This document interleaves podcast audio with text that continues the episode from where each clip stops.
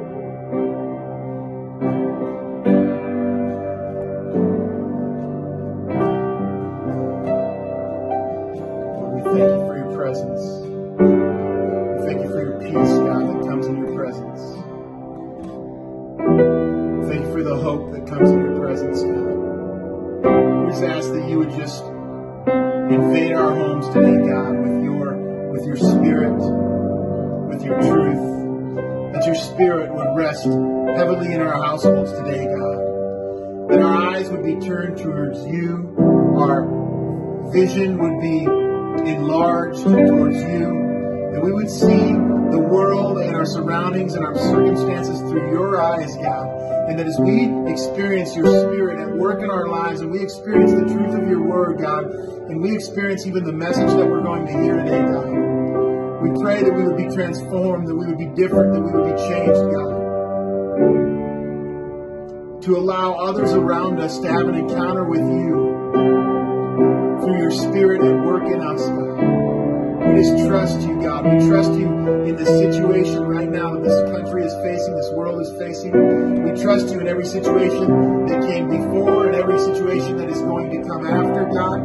We thank you that you are victorious, that the battle has already been won, God, that you hold the keys to the kingdom, you hold the keys to victory, God. And we just trust you, God, in every circumstance, in every situation, in every diagnosis, in every problem, in every every joy and every sorrow, God. We just trust you, God. And we just lift you up and we just magnify the name of Jesus today, God.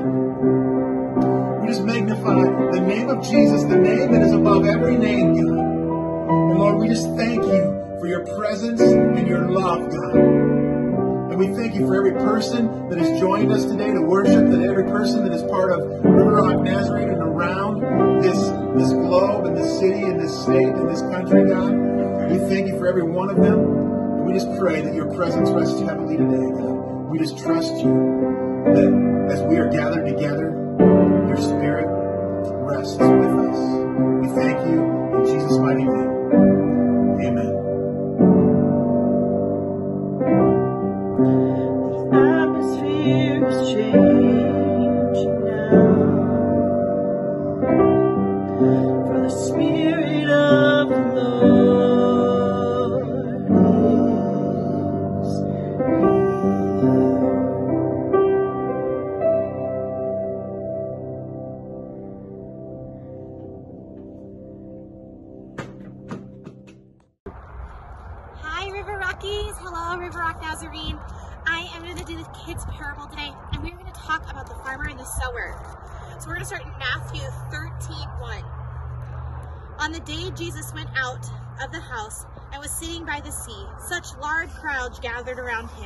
And he got into a boat and sat down, while the whole crowd stood on the shore.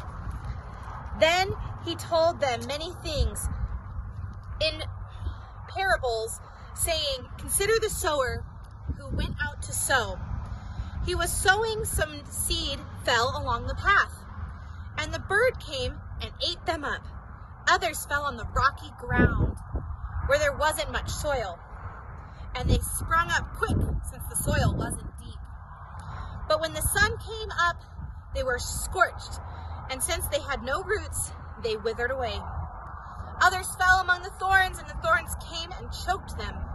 Still others fell on good ground and produced a crop, some hundred, some sixty, and some thirty times what was sown. Anyone who has ears should listen. Then we're going to go to Matthew 18. You then listen to the parable of the sower. When anyone hears the word about the kingdom and doesn't understand it, the evil one comes and snatches it away. That what was sown um, in his heart. This is the one who sows along the path. So if we take even the smallest of seed, these are onion seeds, they're tiny. And if I go and put them on the on the cement, the birdies are gonna come out and tweet, tweet, tweet, and eat them because it's bird food. And then there's no more. They're gone.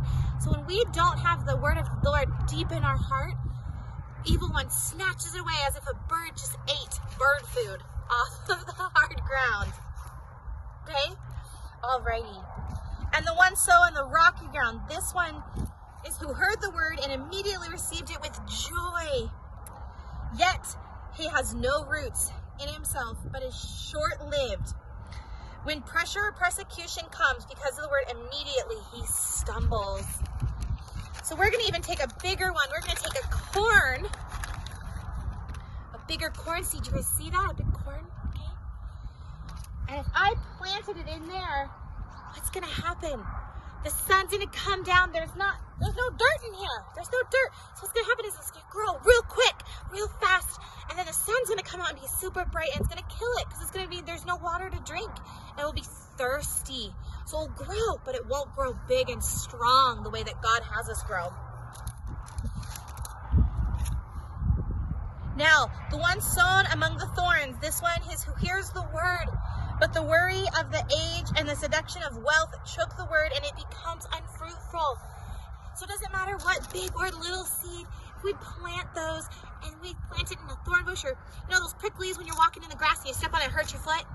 Well, if you plant a seed in that, it's not going to grow. It's going to get choked out because that other plant is stronger because we aren't fully grounded in our faith the way that God has called us to be grounded in our faith. But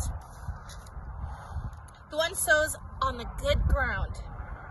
This one who hears the and understands the word, who does bear fruit and yields some hundred and sixty and thirty times what was sown. So if I plant these little itty bitty onion seeds, do you guys see how tiny those are? Do you see how tiny these are?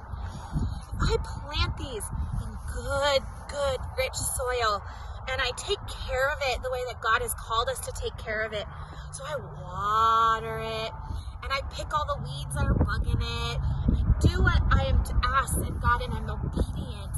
My my fruit will grow, and my onions will grow, or my trees will grow big and strong, and they'll grow bigger than the seed. Could you imagine this little lilac bush grew from a tiny little lilac seed? It's crazy, but it grew because we were taking care of it. So I am going to leave you with our final Bible verse. And it is Corinthians 3 7. So then neither the one who plants nor the one who waters is anything but only God who gives the growth. God is the one who gives us the growth. God is the one who grows us and waters us, but we have to be willing to plant ourselves in good soil, having good friends, and being around good people. Well, thank you so much for joining us, and Pastor Aaron will join us here shortly. And thank you for hanging out.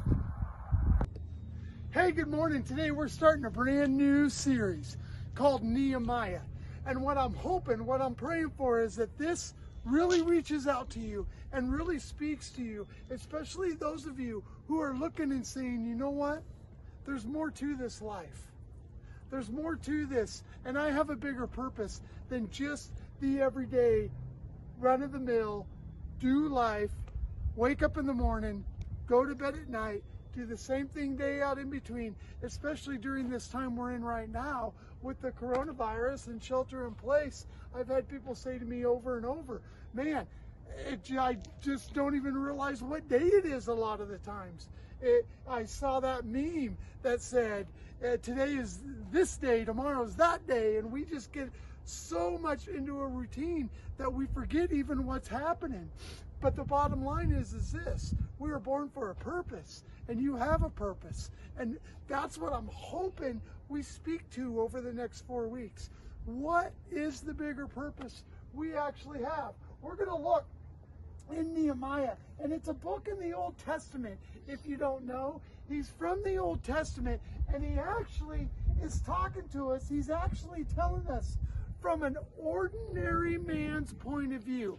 Yes, he was trusted by the king, but an ordinary man's point of view wasn't a pastor, wasn't a teacher. He was a cupbearer. He was the cupbearer to King Ar- Artaxerxes. He was a cupbearer, and all he did, day in, day out, was be a cupbearer. And he decided one day, when some things were stirring in his heart, he decided one day that he could not just sit by and watch things happen. He decided he couldn't just sit by and do nothing.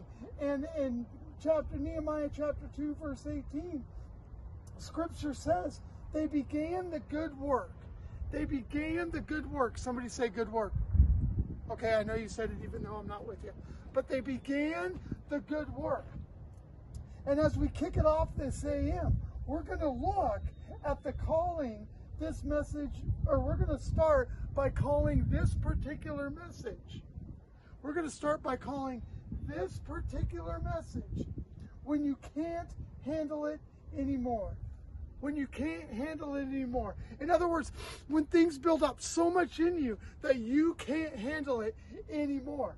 That's what we're going with today. That's what we're starting, and we're going to spend the next few weeks on it at this point. Because you know what? The person we're talking about the next few weeks, he's captivating, he's motivating. What he did, what he did, and how he came around to do it, man, he really gets you going and he can almost even inspire you. He wasn't a warrior, he wasn't a king, he wasn't a prophet, he was an ordinary man who was a cupbearer for the king.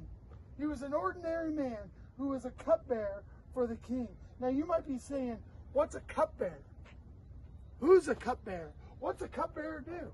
Well, he's a cupbearer for the king of Persia, and now you can say, you can question that and you can wonder what that is. But let me tell you what a cupbearer was.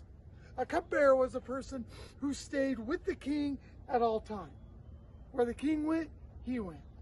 Because of that, he heard some conversations the king would say. Like if the king would say to one of his daughters, Don't tell my other daughter, but you're my favorite. He would have to keep that a secret. He would have to be trusted enough that anything he said stayed there. That what the king said did not get told to anybody else. We can look at today's day and age, and we can look at governments trying to overthrow other governments, and we look at um, um, the, the way wars have happened and the way disputes have happened. The king might even talk about those things, and the cupbearer would hear it. But he was trusted enough that he would not say anything. He had that kind of tremendous access to the king. So much so. And here's what the cupbearer did. Here's why they were called the cupbearer. So much so that this guy, every time the king had a drink brought to him, he took a drink first. He would take a drink first. That way, if the drink was poisoned, the cupbearer would fall over dead, not the king. Imagine that. What a great life to live. What a great responsibility you'd have. You were the one that when things went bad, things went bad, and you were kind of out of a job because you were dead. You were the one who took the testing for the king.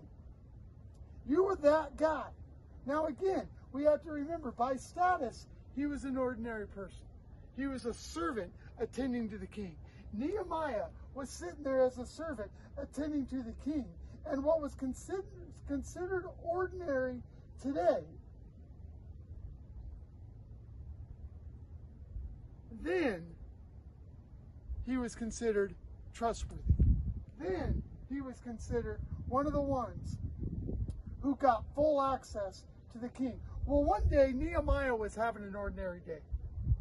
And during that day, Nehemiah, he sat there and he just had a problem going on inside him. He couldn't, um, he, he just couldn't get over something that he had heard. Because he'd heard a conversation from someone that just flat out moved him. And in Nehemiah chapter 1, starting at verse 2, it says, that's Nehemiah chapter 1, starting at verse 2. I want to remind you, these notes are all on YouVersion. But in Nehemiah chapter 1, starting at verse 2, Hanani, one of my brothers, came from Judah with some other men, and I questioned them about the Jewish remnant that survived the exile and also about Jerusalem. Now, let me put this in perspective here. Here you have a conversation that's happening between Nehemiah and his brother. And he says, Tell me about the people. Tell me about our homeland. Now, the reason Nehemiah was asking was because about 140 years earlier, and I believe it was 586 BC, the Babylonians came and overtook the Jewish people. They destroyed the walls that protected everything. They destroyed the temple. They took out the town. They destroyed everything, almost to the point that we can't even explain what actually happened. But they took it out and they destroyed it. And now they're trying to rebuild everything. They're trying to get everything back up the way it was. The Jewish people felt demoralized. their life was over, but they tried to rebuild that city. 50,000 Jews or so moved back to Jerusalem to rebuild. And they came to a standstill to where they couldn't get anything moving. They couldn't get the building going. They just they couldn't get it done. And in verse 3, it comes he says, they said to me, those who survived the exile and are back in the province are in great trouble and disgrace. The wall of Jerusalem is broken down, and its gates have been burned with fire. In other words, they have no protection. It's, they're all gone. The protection is gone. The walls are gone. Everything's gone. The temple's gone. We need everything to be built back up. But there's no plan. There's no plan for protection. There's no plan. There's no economy. There's no nothing. They're flat. They're they have no idea what they're going to do. And here you have Nehemiah who says, I can't take this anymore. I can't take this anymore. I want to look at three things that Nehemiah did that we can learn from when we just can't take it anymore. Because there are plenty of things that come against us that really get laid on our heart, that really come to, and cut us to our core, to our core, that really come and really grab a hold of us. And we need to be willing to do the good work when we just can't take it anymore. I'm going to give you three three thoughts on how to begin that good work. Look at verse 4. When I heard these things, this is Nehemiah. When I heard these things, I sat down and wept. The first thing we're going to do, the first thing we need to do is sit down and have a good cry. Now I know that men, it's, it's tough because we say real men don't cry. Well, then I'm not a real man and neither are you.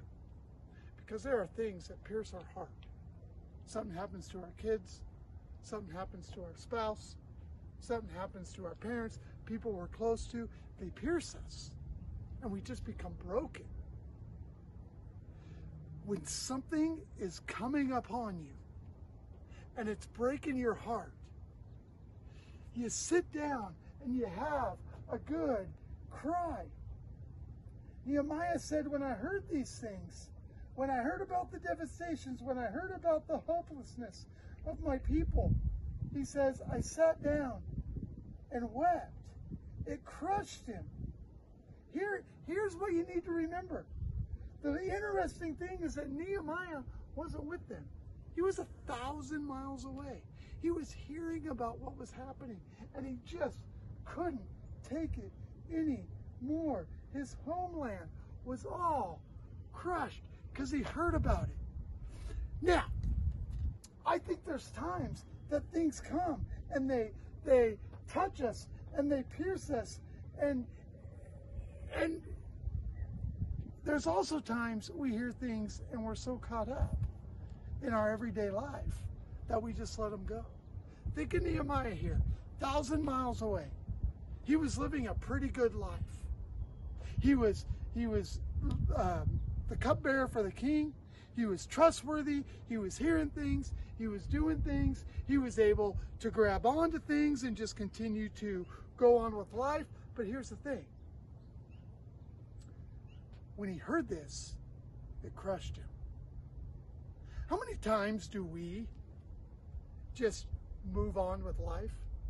How many times do we hear things that really bother us or that should really bother us? I mean, you're sitting on your couch at home, you're up in the hills hunting, the radio's on as you're going from one hunt spot to the next. You're going fishing, you're going ladies, you're doing maybe it's shopping, maybe it's crafting, maybe, ladies, maybe you're hunting, maybe you're doing whatever it is, whatever we're doing, we get so comfortable with our life that something pops up on our phone and it tells us, hey, this is what's happening, and we don't even pay attention to it because it's not that big a deal.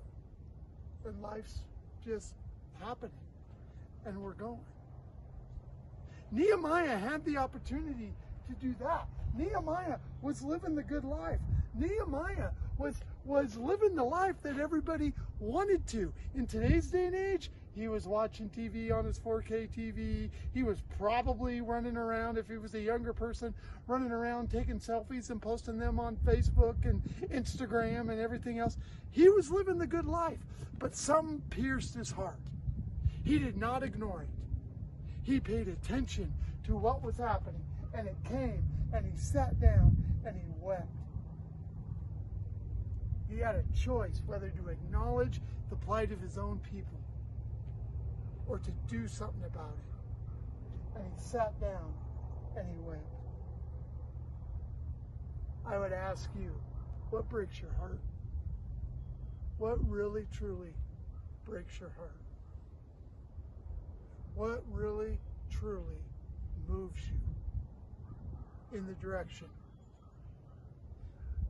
What really, truly makes you stop in your tracks? You may not say anything. You may not let anybody else know. But what really, truly breaks your heart and stops you in your tracks. Maybe it's the plight of all the hurting children in the world. Maybe it's it's seeing all the homeless people. Maybe it's homeless people in the winter when you don't know where they're sleeping. Maybe it's maybe it's all the people that are having a tough time in their marriage. Maybe it's financial. Maybe it's fill in the blank. What is it that really stirs in you?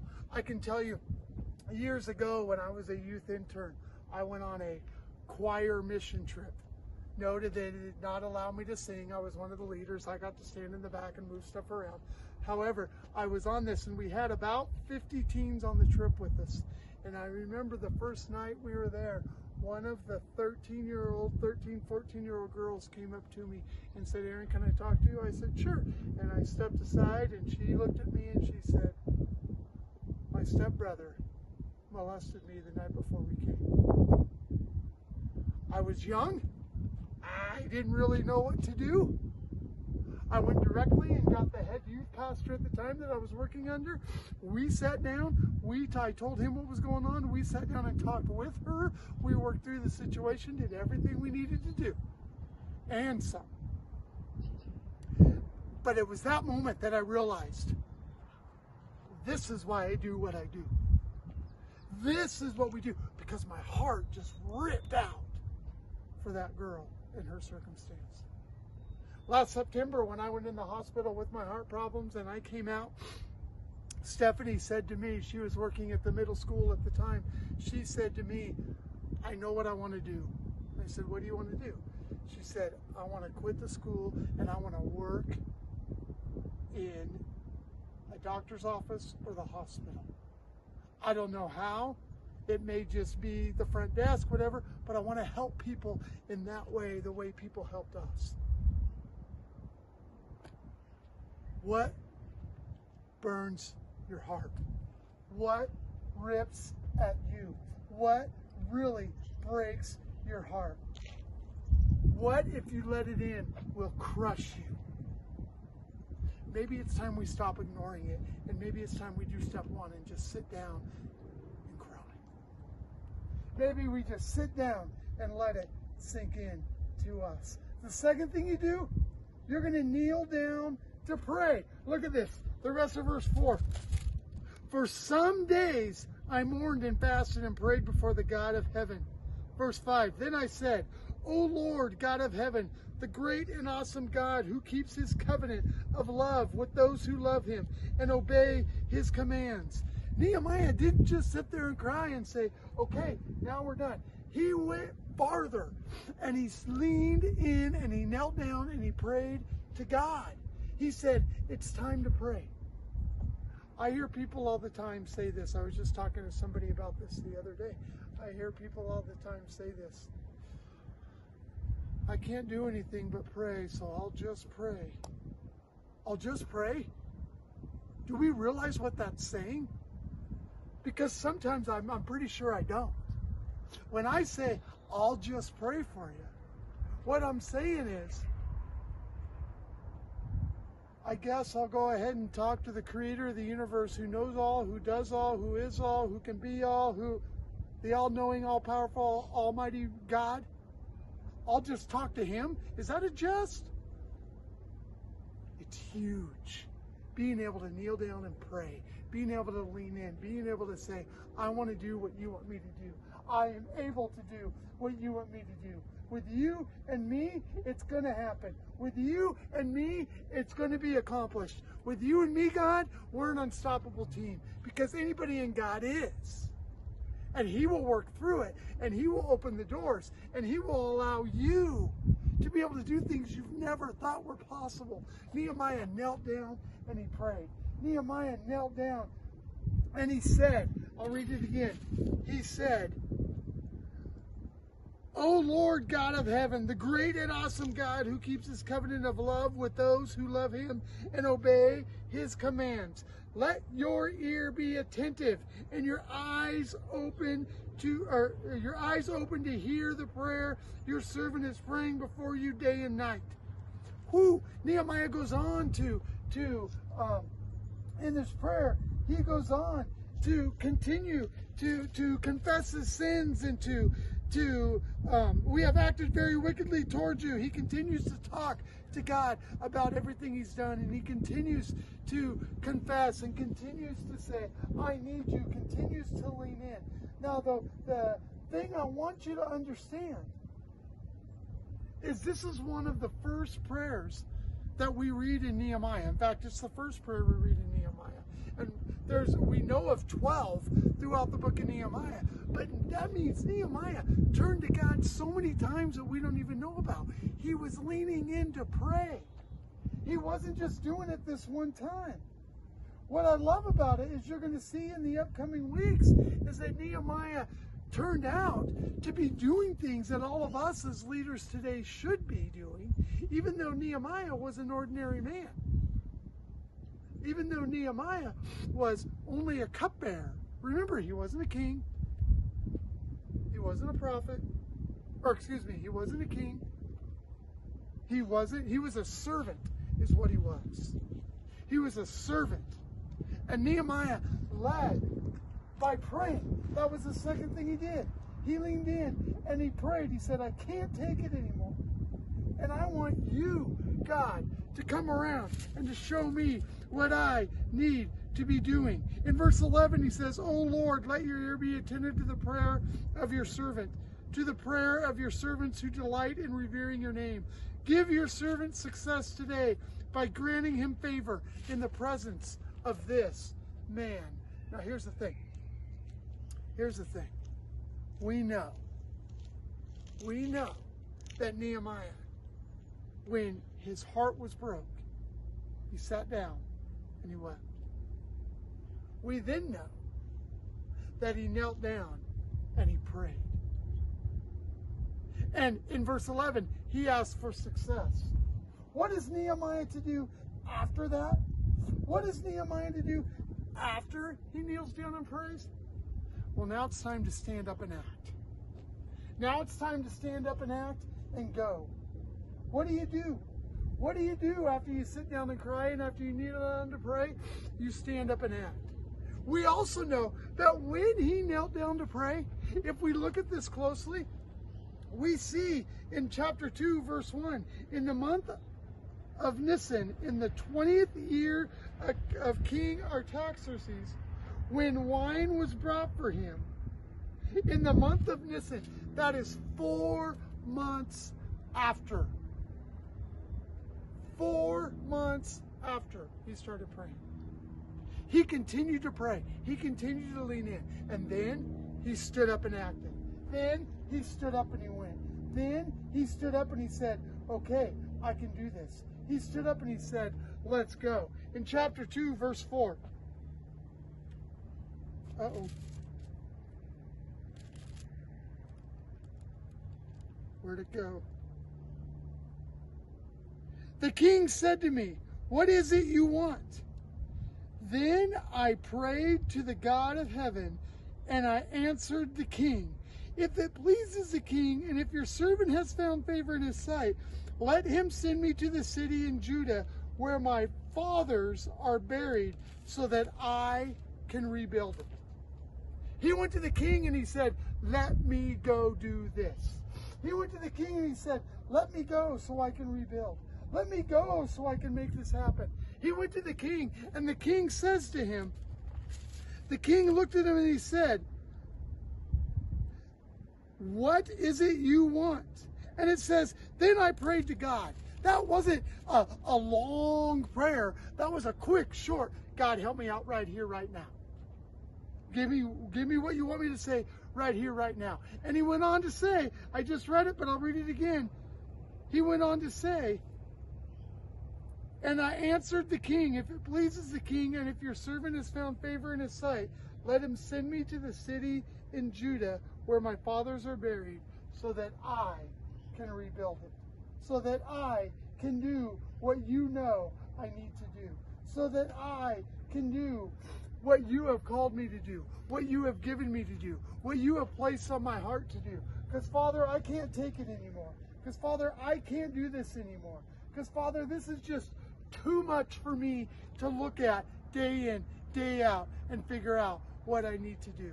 Father, it breaks my heart every time I see this. It breaks my heart every time this is put in front of me. Father, when I look at all these people who are stuck in their house, who can't get out, when I look at people who can't seem to get out of their own way, Father, they break my heart. Father, when I look at situations, when I think of unborn babies that are that are not making it, Father, when I think of of of the single mothers, Father, when I think of fill in the blank, what breaks your heart? What is it that is so hurting you? What is it that you don't even like to think about because it hurts so much? Children? Is it the elderly? Is it the less fortunate? Is it the fortunate? What is it that breaks your heart? What is it that you look at and say, it hurts so much and I can't take it anymore? What is it that God is asking you to do? What is it that God is asking you to step up? Have a good cry about. Kneel down to pray about, even for four months. And then stand up and act on it. What is it that God wants you stand up and get moving on? You know, there are many, many, many different examples I could give of standing up and acting, standing up and get going. But I have a good friend who, when he was a young youth pastor, he got hired by this church. And this church lived in what was called, lived, was, was built, was whatever, the surrounding areas was called Felony Flats. And he knew that going in, but they asked him as he was graduating from college, we want you to come be our youth pastor. We don't have students. We don't have a youth group. But we want you to come build one in Felony Flats. Well, my buddy, he went. Because as he prayed, as he looked, it broke his heart to see all these people who do not know who Christ is. Wouldn't you know it? Not only did they build a youth group, but students came to know who Christ was. Oh, they had their fair share of problems. They ran up against people stealing. They ran up against all this stuff happening around the area, things getting broken, whatnot. They ran into all that. But when he looked at it, what broke his heart were students who did not know who Christ was. And he went to a place called Felony Flats. Not only built a youth group, that's a session. He won souls for Christ. I want to ask you, what breaks your heart? What breaks your heart that you can't take it anymore? And you say, it's time that I do some good work for Him. Father, I thank you today. I pray that you will be with us today, Father, as we continue on over the next few weeks. Father, I pray that you will show us what you want us to do. Father, I pray that you will break our hearts.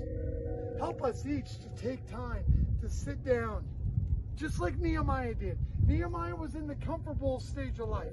Nehemiah could have done anything he wanted, he could have ignored everything that was happening. He, he had made it to the point that he was trusted dearly by the king, and he could have just stayed there and not changed. But some broke his heart. Father, help us to step back and to realize what that is, what you're giving us that breaks our heart and we can't take it anymore, and help us to do the good work. Father, help us to stand up and act. Help us to sit down and cry. Father, help us to kneel down and pray, and help us to stand up and act. Father, we thank you. We love you. Work in each one of us. Continue to guide and direct us. We love you, Father. In thy name we pray. Amen. Hey, have a great week. We'll be back on Wednesday night with Prayer Night Live at 7 o'clock. Looking forward to seeing you all this next week as we dive into Nehemiah again and continue to look at the good works of Nehemiah. Have a great day.